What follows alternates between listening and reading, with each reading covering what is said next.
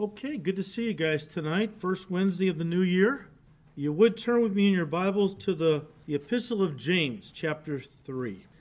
It seems like we do a study and then we have to break for a few weeks. I know it's been kind of a crazy thing.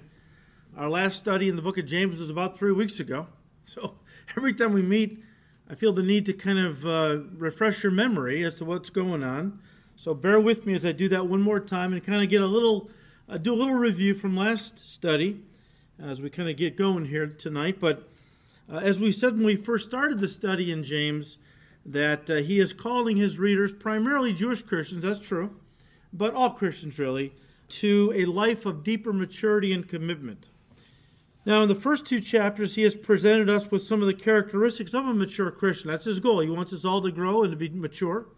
And in chapter 1, he emphasizes that mature Christians embrace trials, because we know it helps. We don't necessarily enjoy trials, but we do embrace them because we know they help us to grow and be more like Jesus. But on the other hand, now we also are very much aware that the devil uses temptations to bring us down. So we embrace, James says, the mature Christian embraces trials, counts it joy to suffer for Christ because we grow, but also is always on the lookout for the enemy's temptations, because I don't have to tell you guys, there are many men that I have seen in ministry who were in ministry 30 years plus, in a moment of carelessness, fell and brought reproach on the name of the Lord and a black mark on their whole ministry.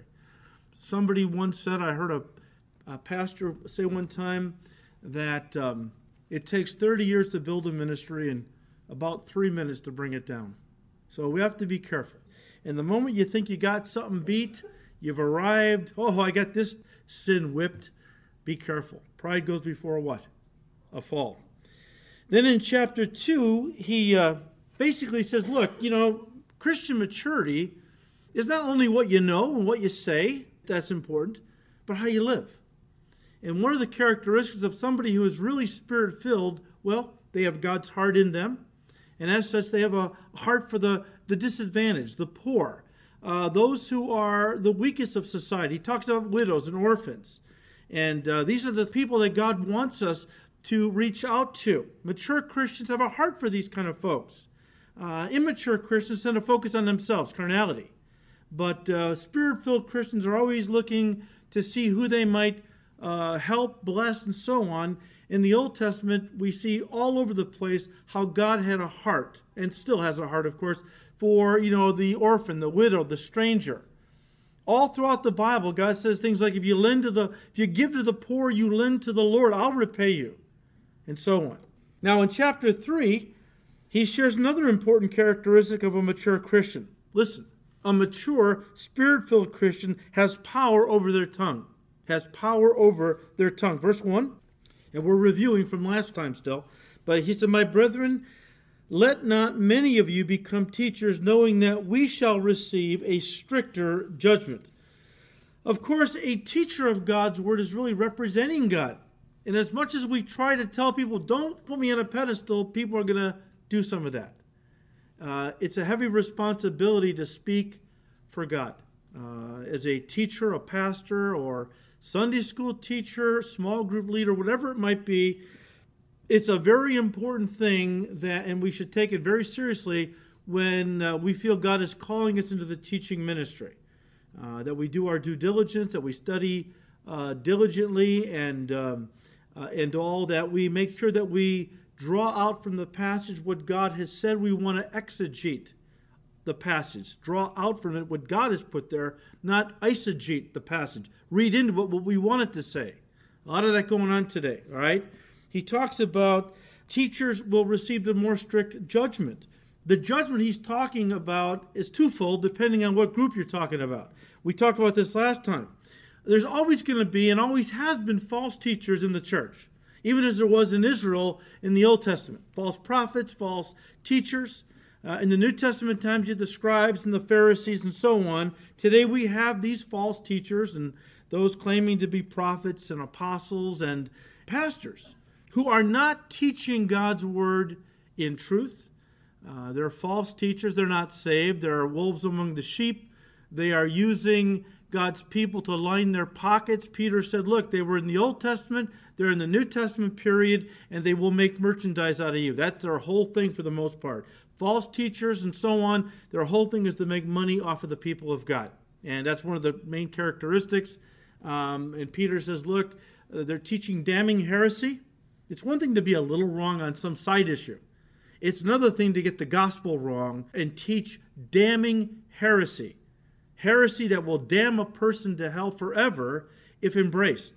And there's a lot of that going around. The JWs, Jehovah's Witnesses, Mormons, a lot of Christian cults, Christian Scientists, a lot of Christian cults, people calling themselves Christians, but are teaching a wrong gospel. And Paul talked about that in 2 Corinthians chapter 11. He says, there are people who come and, they claim to be, there are many people who come with a false gospel, and we have to beware. So they will have the judgment that the Bible talks about in Revelation 20, verses 11 to 15, the great white throne judgment, which will lead to them being cast into hell, the lake of fire, forever. But there's another judgment, obviously much less severe, that is directed at those people who are Christians, but are not teaching the truth. Now, please, as we said last time, God is not going to hold people accountable for teaching something that they believe is what the Bible is saying, but maybe they misinterpreted it. God is not going to hold Christians accountable or judge them in any way, discipline them, because they differ on the timing of the rapture. There are good, solid Christians that differ on the timing of the rapture, pre-trib, mid-trib, post-trib, pre-wrath. These folks love the Lord. They're genuine believers in Christ, and they're teaching what they believe the Bible is truly saying. That's not a problem. Even things like, are the gifts of the Holy Spirit still around today? Tongues, miracles, and so on. That's a debate in the church, and I've seen wonderful, godly Christians on both sides of the argument. I don't get caught up with that stuff. When I was a young guy, I had to prove to everybody how smart I was. The older I get, the less I know kind of a thing. You don't realize how dumb you are until you get a little older and learn a little bit more, okay? It was amazing when I was a teenager how dumb my father was. When I hit about 20, 21, he was a genius. It was amazing. But that's the idea. People, though, that, again, are differ on minor, non-essential doctrine. That's not the issue. We're talking about people who take what God has clearly said and twist it to appease the culture, we'll say. There are Christians who teach that homosexuality is not a sin. Gay marriage is fine. Even things like abortion are okay if you feel like, this is what you need to do to maintain your own personal well-being or whatever it might be. The Bible is clear about these issues. And so I believe those men, those women who are teaching contrary to what God has said, he will judge them, but not in hell, of course, because we're saved by grace. He will discipline them, right here on the earth in ways, all right? But it will also lead to a loss of rewards in heaven when they stand before him at the Bema Seat to receive their rewards. And, Paul says, look, if I seek to be a man-pleaser, I'm no longer a servant of Christ. And there's a lot of man-pleasers in the body. Why? Because, they want to make people happy so that they come to their churches. They water down the gospel. They, don't deal with the tough issues. Or they just basically tell people it's okay to be gay or whatever. That is not helping anybody who's gay. It's not loving those who are homosexuals to lie to them and so on. So they will be judged in the sense of disciplined severely for, purposely twisting what the Bible clearly says. Verse 2, for we all stumble in many things. If anyone does not stumble in word, he is a perfect man, able also to bridle the whole body. Now, chapter 3 deals with the tongue primarily. And we all know the tongue can and has done a lot of damage in people's lives. And but as Jesus told us in Matthew 12, the real problem isn't the tongue, it's the heart. For out of the abundance of the heart, the mouth speaks. We'll talk about that more at the end of the study. But when James says that a mature Christian has learned to control their tongue, and that's what he means when he says not stumble in word, That's the implication that he's talking about. A mature Christian who has learned to control his tongue. The implication is that, look, when you're mature, yeah, you're strong, but why are you strong? Because you're walking in the Spirit and you're filling your mind with the Word of God. This is why a person is mature and they're strong. It's not because of any inherent strength on their part. It's because they're doing what all of us should be doing. But those who are mature have learned that, look, we have to be disciplined. And I say we, I'm not very disciplined in a lot of areas. But this is the goal. And in whatever discipline we can achieve as Christians, it's all the power of the Holy Spirit. All right? We have to learn to turn over. We try so hard to help God. Okay? And you know, the New Year is a great time for people to make these New Year's resolutions, which are really promises to God. If you're a Christian, Christians making promises to God that this year is going to be different. Lord, I'm going to start getting up earlier and spend time in the Word before work or prayer. I'm going to go to Bible study. I'm going to do this. I'm going to stop, you know, eating the wrong stuff and maybe looking at the wrong stuff and so on. Lord, I promise you this is going to be a good year in our relationship. What are you doing? You're making God a promise based on your own strength. As we have said many times, you cannot use the flesh to conquer the flesh. And that's what a promise is. What I need to do is say, Lord, I can't do it. There's no way I can do it. If anything that's going to happen this year that's going to be good, if I'm going to be transformed more and more into the image of Christ and walk in the Spirit, you've got to do that. Now, here's my responsibility: to offer myself to you as a living sacrifice every day. To keep bringing myself before you and saying, Lord, here am I, fill me, use me, but I can't do it. The Spirit of God has to flow through me to produce the fruit of the Spirit. And so James is saying, look, yes, a mature Christian is one who has learned to control their tongue, but they've learned to control their tongue because they keep their heart pure by walking in the Spirit and filling their minds with the Word of God continually. He goes on, he says, we all stumble in many things. Well, as we said last time, what that simply means is we've all blown it. None of us are perfect.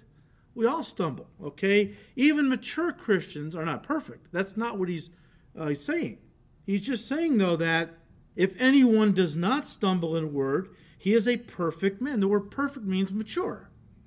Look, none of us are perfect. Even the most mature Christian still sins. In fact, John said, if we say we have no sin, we've deceived ourselves.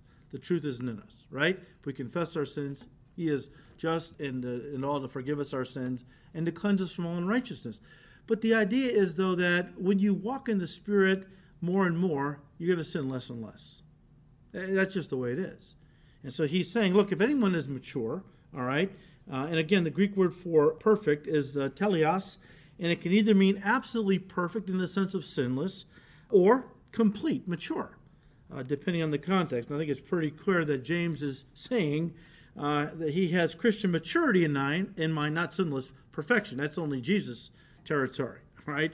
But he's basically saying, look, even though none of us is perfect, sinless, anyone who has learned to control their tongue is definitely a mature Christian.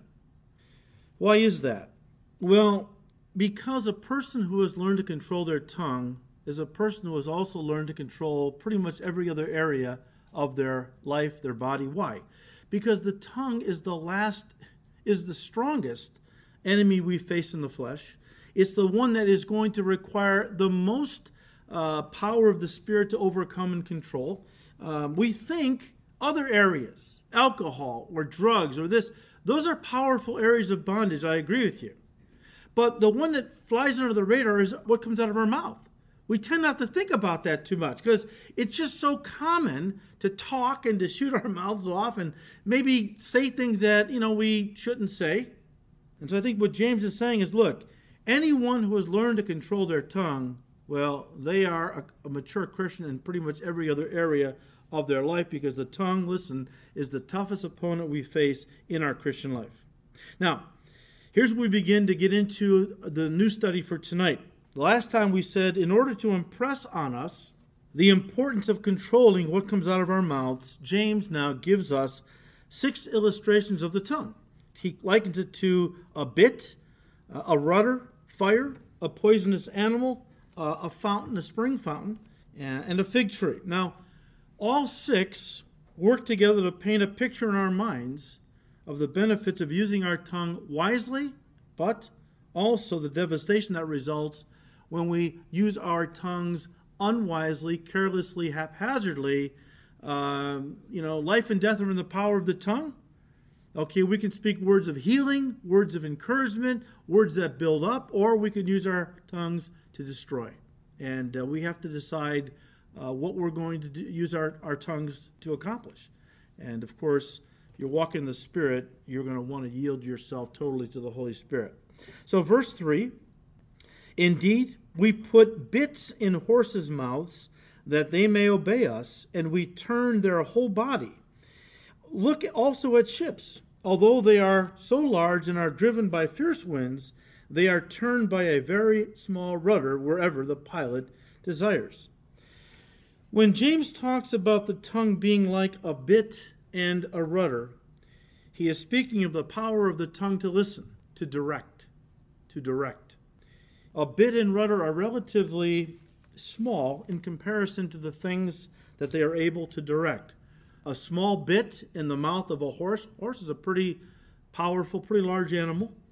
But that little bit, the rider can cause the horse to go in one direction or the other by simply pulling on the reins, which pull on the bit and cause the horse then to move in whatever direction the rider wants it to move in. All right. Also, by comparison, he says a rudder is relatively small when compared to the size of a ship, we'll say.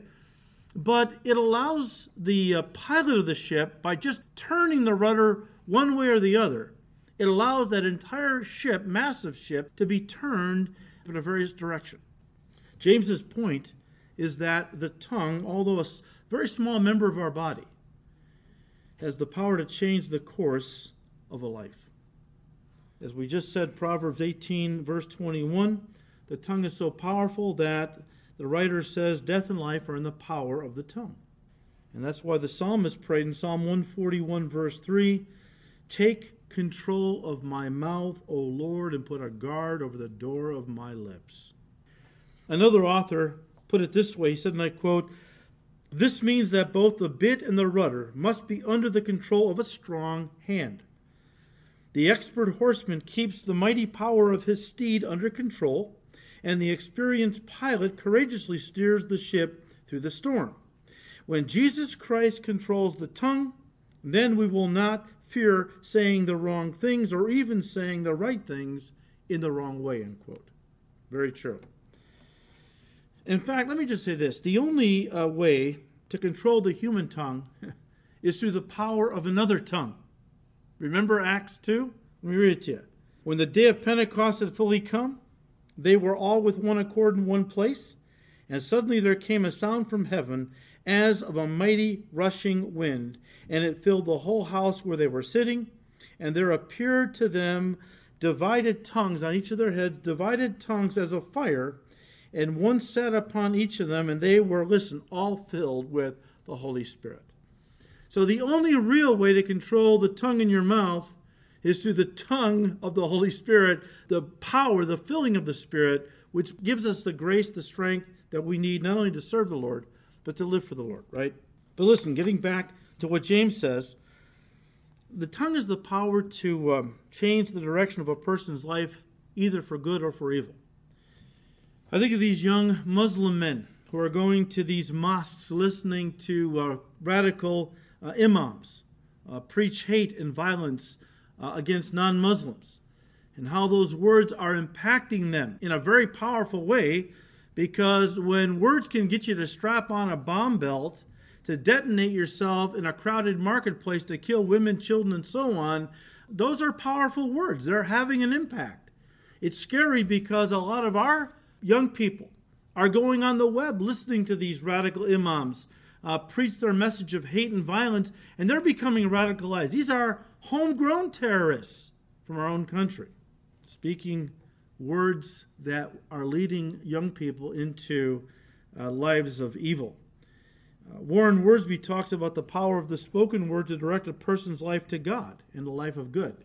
He said, and I quote, on April 21st, 1855, Edward Kimball went into a Boston shoe store and led young Dwight L. Moody to Christ. The result, one of history's greatest evangelists, a man whose ministry still continues. Yes, the tongue is like a bit and a rudder. It has power to direct. How important is it that our tongue direct people in the right way, end quote. Very true. But listen, guys, not only does the tongue have the power to direct a life, it also has the power to destroy a life. He said in verse 5, even so the tongue is a little member and boasts great things. See how great a forest a little fire kindles. And the tongue is a fire, a world of iniquity. The tongue is so set among our members that it defiles the whole body and sets on fire the course of nature. And it is set on fire by hell. For every kind of beast and bird, of reptile and creature of the sea, is tamed and has been tamed by mankind. But no one can tame the tongue. It is an unruly evil, full of deadly poison. Of course, in these verses, James goes on to liken the tongue to a fire and a poisonous animal, both of which have the power to destroy. He says it only takes a small fire. We would think of a match today. Just a small match, you know, and I can't tell you how many fires out in the West, because I have family out there, and they have these brush fires that race through areas and destroy dozens of homes, take lives. Often just somebody throws a cigarette out the window of their car, you know, when it's real dry and windy. But a small match can set an entire forest on fire, is what James is basically saying, and cause great destruction. Even so, the tongue is one of the smallest members of our body. But James says it's hell's match. It's hell's match used effectively to damage and destroy lives. I remember reading the biography of D.L. Moody some years ago, and how that on the night of October 8th, 1871, he was preaching in Chicago. And he presented the gospel as he always did to his audience, and told them to go home, think about it, and come back next week if they wanted to pray to receive Christ as their Savior. As the meeting was beginning to be dismissed at around 8:30 that night, already the bells from fire trucks could be heard, because that was the night of the Great Chicago Fire. The fire was reportedly started in the barn of Mrs. O'Leary, and her cow apparently kicked over a kerosene lantern and started the whole thing. That little lantern destroyed 17,500 houses, left 125,000 homeless, took the lives of 300 people, and cost the city of Chicago over $400 million. Moody, as he was making his way home, and by the way, because of that, Moody said he never again sent people home without pressing them at that moment to make a decision for Christ. He felt that people that he had preached to that night on their way home had died in the fire. In fact, as he was trying to get home, he talked about how the fire was everywhere. He heard people screaming, and the fire was just everywhere. He said, it reminded me of the fires of hell. In fact, from that time on, he always used the Chicago fire to preach to people about hell, because it was so vivid and so like in his mind what hell would be like, the fire and the screaming and so on. Very powerful message. Again, guys, even though the Chicago fire was very devastating, listen, that can't even compare. It can't even compare to the destruction that has been caused by the human tongue over the centuries. I mean, you're talking about lives damaged, reputations ruined, destroyed, even physical death and suffering, all because of what people have said, spoken. Proverbs 16:27, an ungodly man digs up evil, and it is on his lips like a burning fire. Proverbs 16:27. As I said last time, for every word in Hitler's book, Mein Kampf, 125 people died in World War II. You know what I just read yesterday? Mein Kampf is once again the bestseller in Germany. After it went public domain, a publisher was going to print out 4,000 copies, but he had requests for 85,000. And it's not really the German people primarily. You know who's really buying that book? Progressives and Muslims. In fact, it's one of the biggest sellers throughout the Middle East among Muslims. Why? Well, they hate Jews, okay, and all, as Hitler did. But, you know, there's a lot of people that are still looking for this utopia that Hitler promised he was going to bring.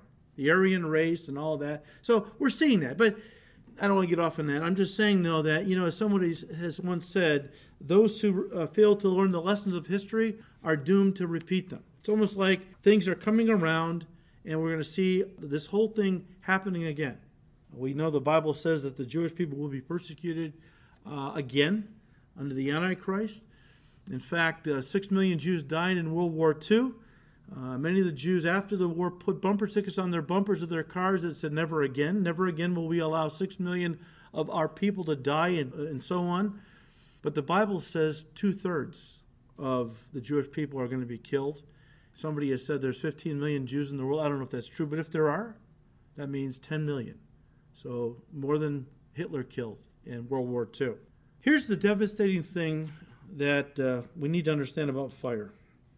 As long as it has fuel and oxygen, it will continue to spread and destroy. As long as it has fuel and oxygen, it will continue to spread and destroy. And guys, listen, the same is true with the fuel the tongue provides with regard to gossip. As long as there are people who are willing to share gossip, lives will continue to be destroyed. Remember what Solomon said in Proverbs 26, verses 20 and 21. Where there is no wood, the fire goes out, and where there is no talebearer, strife ceases. As charcoal is to burning coals, and wood to fire, so is a contentious man to kindle strife. You know, it just takes one discontented person, okay? One person who has got an axe to grind, who thinks they were mistreated, to begin to, you know, speak in such a way as that many lives are damaged and hurt.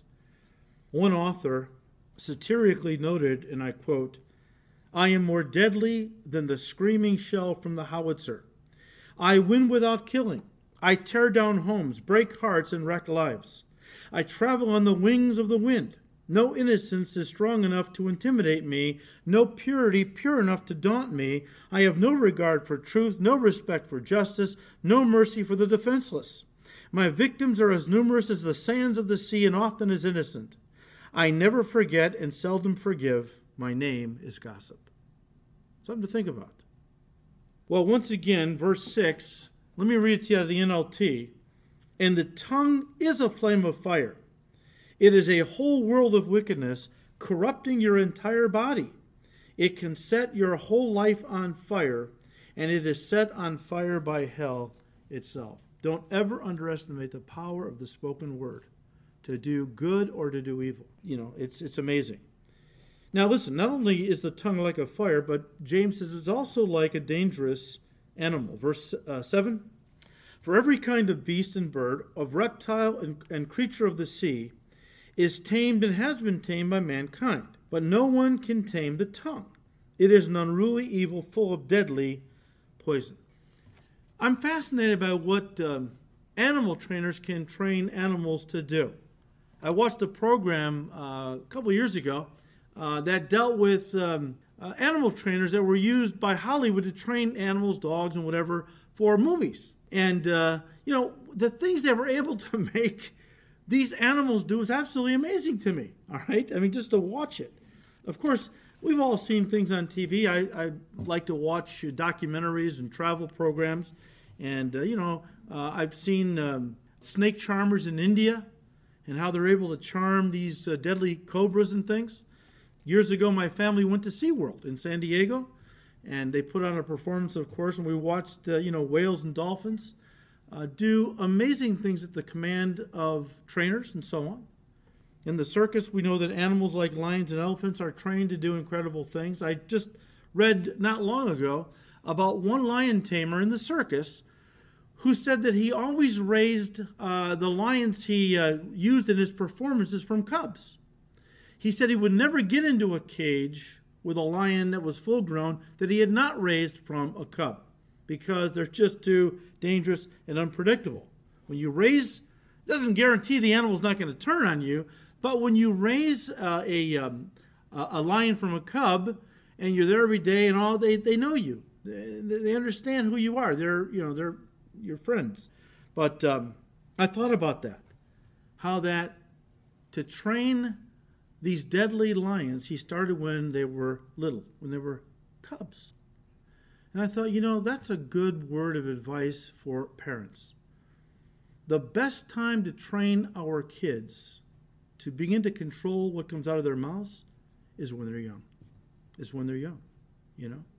Train up a child. One of the things this lion tamer said was the reason that he's able to, he trains these young lions, and they get used to him. They get used to obeying his commands from a young age.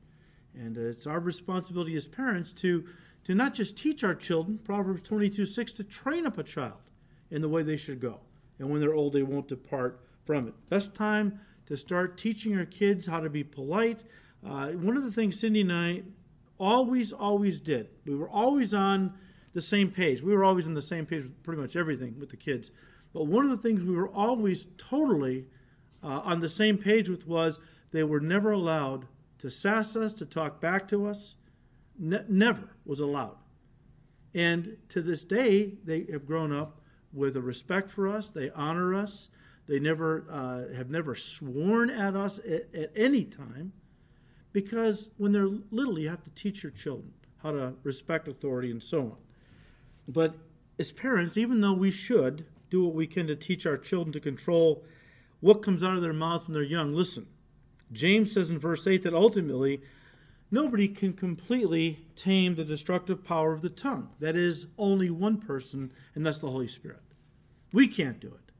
I mean, we can try to curb what comes out of our mouths, but everybody in this room knows that sometimes we kind of get away from the Lord a little bit, and what happens? What's the first thing that happens? Stuff starts coming out of our mouths that we thought we had victory over. It's a constant battle. But as we keep drawing close to the Lord, walking in the Spirit, then the Holy Spirit gives us grace to honor the Lord in what we say and what we do.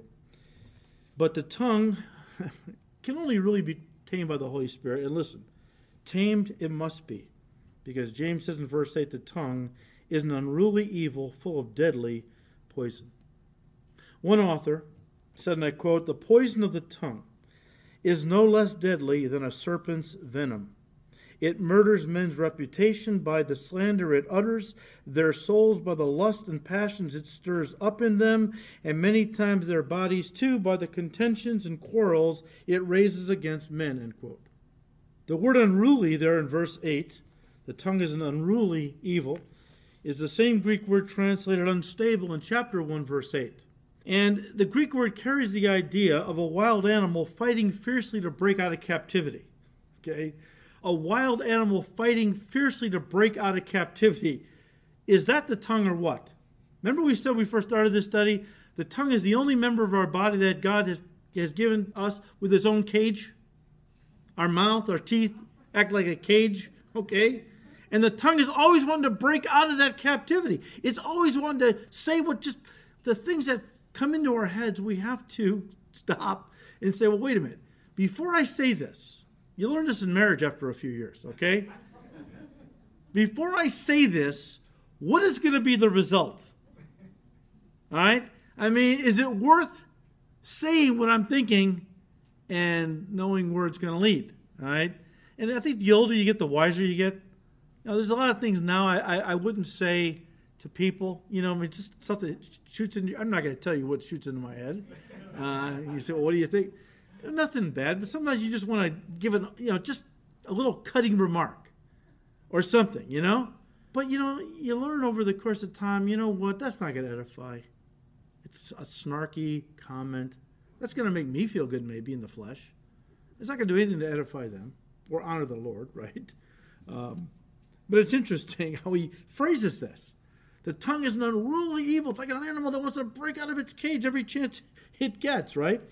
As one pastor noted, its venom is more deadly than a snake's because it can destroy morally, socially, economically, and spiritually. And that's so true. So true. All it takes is for one person to inject some poisonous gossip into a conversation for an entire family or church to be destroyed. If we only knew how many lives, how many families, how many churches have been destroyed by gossip, we would be shocked. We'd be shocked. And it does tell us that, you know what? The devil is always wanting to get us on his team. He is always wanting to enlist us in his cause. Of course, he's too smart to present it that way. I mean, everybody who has an axe to grind about somebody else in the body of Christ, it's always because they're standing up for truth. They're exposing a phony. They're honoring God. No, they're just indulging the flesh. The Bible says that no weapon formed against you is going to prosper.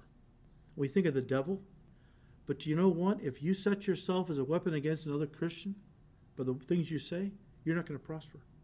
You won't prosper spiritually. You probably won't prosper in any other area of your life. This is a serious thing. Look, either we're working for Jesus by using our mouths to build up and edify, or whether we know it or not, or we like to think of it or not, we're working for the devil if we seek to tear down those that God loves. Something to think about for this new year. Verse 8 once again, no man can tame the tongue. It is an unruly evil full of deadly poison. Verse 9, with it we bless our God and Father, and with it we curse men who have been made in the similitude of God, made in God's image. Out of the same mouth proceed blessing and cursing. My brethren, these things ought not to be so. Of course, the point James is making, listen, is that a redeemed heart should produce a redeemed tongue. Unfortunately, often the last part of a Christian's body to be redeemed is their tongue. And so you have Christians who love the Lord. I'm not saying you don't love the Lord. They love the Lord, come to church, sing his praises. And then on the way home, they curse other Christians who they're having a problem with at church. Maybe use profanity or tell dirty jokes at work. James' point is that you can come to church and be a Christian, but maturity has learned to control the tongue. We can all put the facade on. We can all come to church. And I'm not saying we don't love God. I'm not saying we're just playing a hypocrite. We come because we love the Lord. We love to hear his word. We love to sing his praises. But then when we leave here, we rip apart, curse people who are made in his image, right? What did the Holy Spirit say through John? If you can't love your brother whom you have seen, how can you love God whom you have not seen? Notice one thing here. James isn't saying a person who uses profanity or curses another can't really be a Christian. He simply says in verse 10, these things ought not to be so. Again, his point isn't to prove the validity of his reader's salvation, but the maturity of their salvation. A true Christian can and often does use their tongues to tear down, to curse, to rip apart. But James says it shouldn't be. It shouldn't be. Because if we are truly believers in Christ, the Holy Spirit lives within us, the Holy Spirit. And he has filled us with the character of God. That's what the fruit of the Spirit is. It's the attributes of God's character. And as Peter said, he said, we have become partakers of the divine nature. And of course, if God, who is holy, fills us, then what comes out of our mouth should be holy and honoring to the Lord. And he basically is saying, look, as a Christian, you have the Holy Spirit within you. And the Holy Spirit is like the pure, fresh, life-giving water of a spring. Okay? And in that culture, of course, living in a Middle East arid climate, water was very important. And if you didn't have access to a freshwater source like a river, a spring, or a fountain, or something like that, you'd have to dig yourself wells, cisterns, and trap rainwater, which was always less desirable because, stagnant and it gets things in there grown and stuff, So if they had access to a spring, a mountain spring, we'll say, that pure, sweet, life-giving water, James is using that. He's picking up on that. He says in verse 11, does a spring send forth fresh water and bitter from the same opening? Can a spring give forth fresh, pure water and then poisonous water at the same time? No, of course not. Verse 12, can a fig tree, my brethren, bear olives, or a grapevine bear figs? Thus no spring yields both salt water and fresh. What is he saying? He's saying everything in nature brings forth after its what? Its kind. That's what God said back in Genesis when he created everything. He said, let everything bring forth after its kind. That means an apple tree will never produce tomatoes. A tomato plant will never produce watermelons. Everything is going to bring forth after its kind. Now, James picks up on that, even as Jesus did in the Gospels. When Jesus told us, look, you'll know them by their fruit, because a thorn bush can't produce figs, a fig tree, it won't produce thorns. Everything is going to bring forth after its kind. You're going to know them by their fruit. Now listen to me. Even though it's possible for a true Christian to curse and spread gossip, it could indicate, listen, that a person isn't really a child of God if a constant flow of sewage keeps coming out of their mouth. Any one of us as Christians can slip. Any one of us can backslide a little bit and start getting back into some of the old language. But believe me, you've experienced it. If you let something slip out of your mouth, or you participate in some office baloney where you're kind of sharing an off-color or a dirty joke, what happens immediately when it leaves your mouth? The Holy Spirit is convicting you. It doesn't feel good, does it? Because you know that the Holy Spirit is inside you, and he doesn't want us to talk like that. But if a person can curse and swear and all these things constantly, well, it could very well indicate that they aren't truly a Christian, a child of God. Remember what James says back in chapter 1, verse 26? If anyone among you thinks he is religious, if you think you have a relationship with God, when he uses the word religious in the sense of a true relationship with the Lord, if anyone among you thinks he's really saved, I'll paraphrase, and does not bridle his tongue, he deceives his own heart, and his religion or his so-called relationship with God is useless. Again, out of the abundance of the heart, the mouth speaks. So, we have to look at, well, all right, what's been coming out of my mouth, right? At very least, what comes out of a person's mouth demonstrates what's in the heart. And it's always a good, and we talked about this last time at length, how that, we can always tell where we are spiritually. I'm saying if you're genuinely saved, but you can always tell where you are spiritually if you're, walking closely with the Lord or you're backslidden, by the things that comes out of your mouth. That's just truest indication. Warren Wiersbe said, and I quote, the tongue that blesses the Father and then turns around and curses men made in God's image is in desperate need of spiritual medicine. How easy it is to sing the hymns during the worship service, then after the service get into the family car and argue and fight all the way home. My brethren, these things ought not to be. The problem, of course, is not the tongue, it's the heart. He quotes Matthew 15, but those things which proceed out of the mouth come forth from the heart, and they are what defile a man, Jesus said, Matthew 15, verse 18. Keep your heart with all diligence, Solomon told us in Proverbs 4:23, for out of it flow the issues of life. He said, as we fill our hearts with God's word and yield to the Holy Spirit, he can use us to bring delight to others, and we will be refreshing fountains and trees. In other words, we'll be refreshing fountains in the sense the Spirit will be speaking through us, because the Spirit is living water. John 4, right? John 7. Jesus likened the Spirit to living water. And that, what is living water? Well, again, it's moving water. It's a spring or a river, which was always more preferable than a stagnant body of water. It was life-giving. They obviously, water is life. Nobody knows that more than those people who live in an arid climate, and like in Israel. But if we will walk in the Spirit, fill our minds with God's word, then the Holy Spirit will speak through us. Words that are life-giving. Our lives will be like a fruit-bearing tree in a sense, whereby people can eat the things that we're talking about because they're from God's word and have health and strength. Let me give you three Proverbs, because the Proverbs Solomon had a lot to say in Proverbs about this issue. He said in Proverbs 18, verse 4, The words of a man's mouth are deep waters. The wellspring of wisdom is a flowing brook.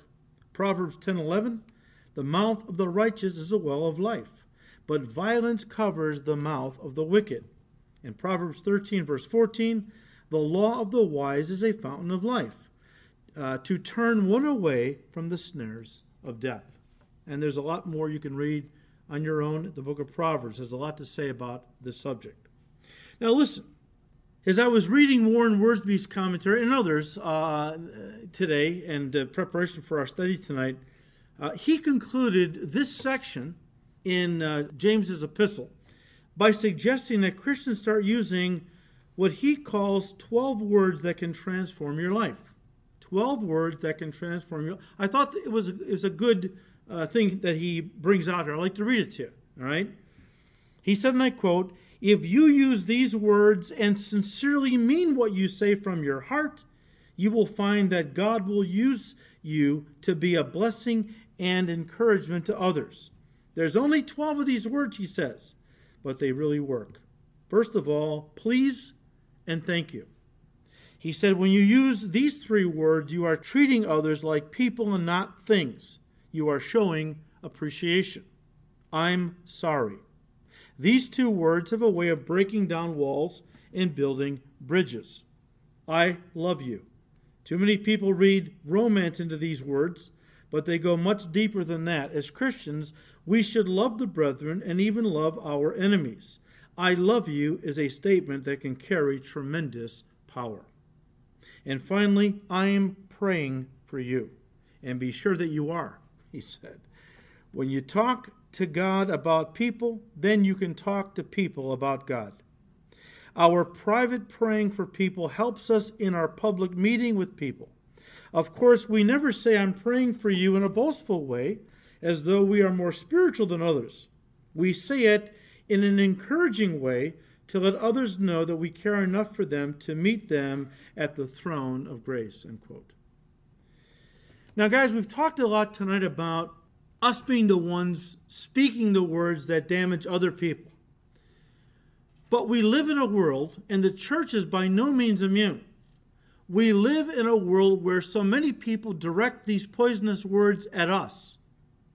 And we have to be careful because often we don't really put the walls up. We don't resist them. We just absorb them. And that's always a problem. Years ago, I came across, and I'm not sure if it was my wife that came across or I did or we both did, but we came across an article. An amazing article. I think it was at one time a sermon. It was, written down, okay, transcribed. And it became this article that we read.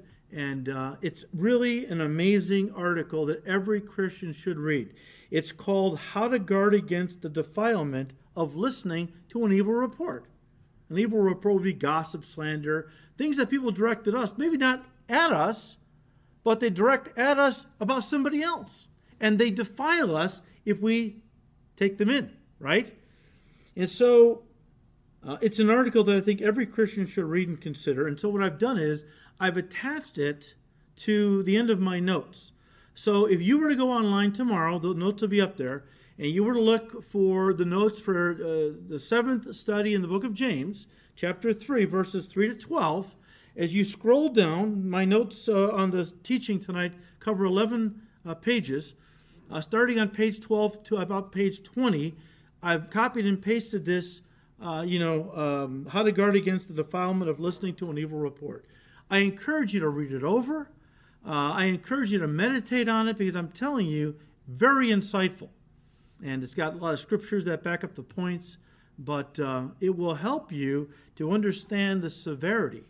Yeah, not just talking slander and gossip, but being the recipient of it, which we don't often make a fuss about. We just kind of listen and absorb, and it defiles us, and the devil uses it. Those seeds are planted in our brain, and, there have been a lot of things, and I'm not complaining, this just goes with the territory.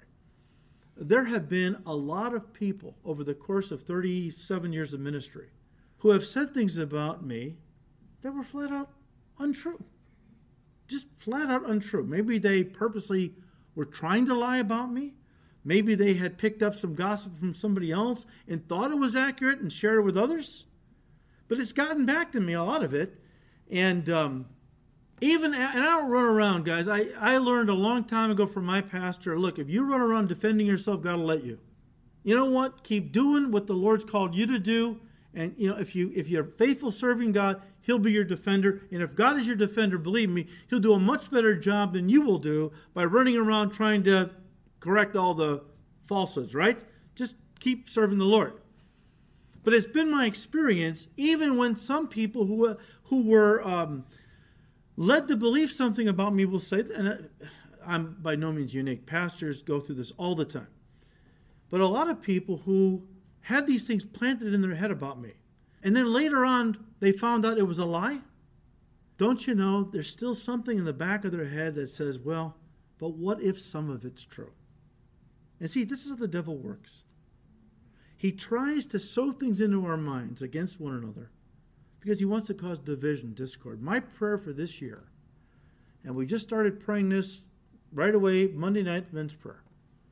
God, make this a year that we are so totally unified, we have harmony in the body, where we give each other the benefit of the doubt, that we don't receive this gossip and things from people, Lord, against one another, that we really want this to be a year where we use our mouths to build up and edify, not tear down, and so on. So will you join me in praying that? And always remember that the devil can't conquer unless he first divides. And he divides by getting us against each other. May God give us the grace not to fall for that, because it's one of His most effective strategies. So let's pray. Father, we thank you, Lord, for who you are. We thank you, Lord, that in Christ we are new creations. The flesh no longer can dominate us. Oh, we can let it, but it doesn't have to be.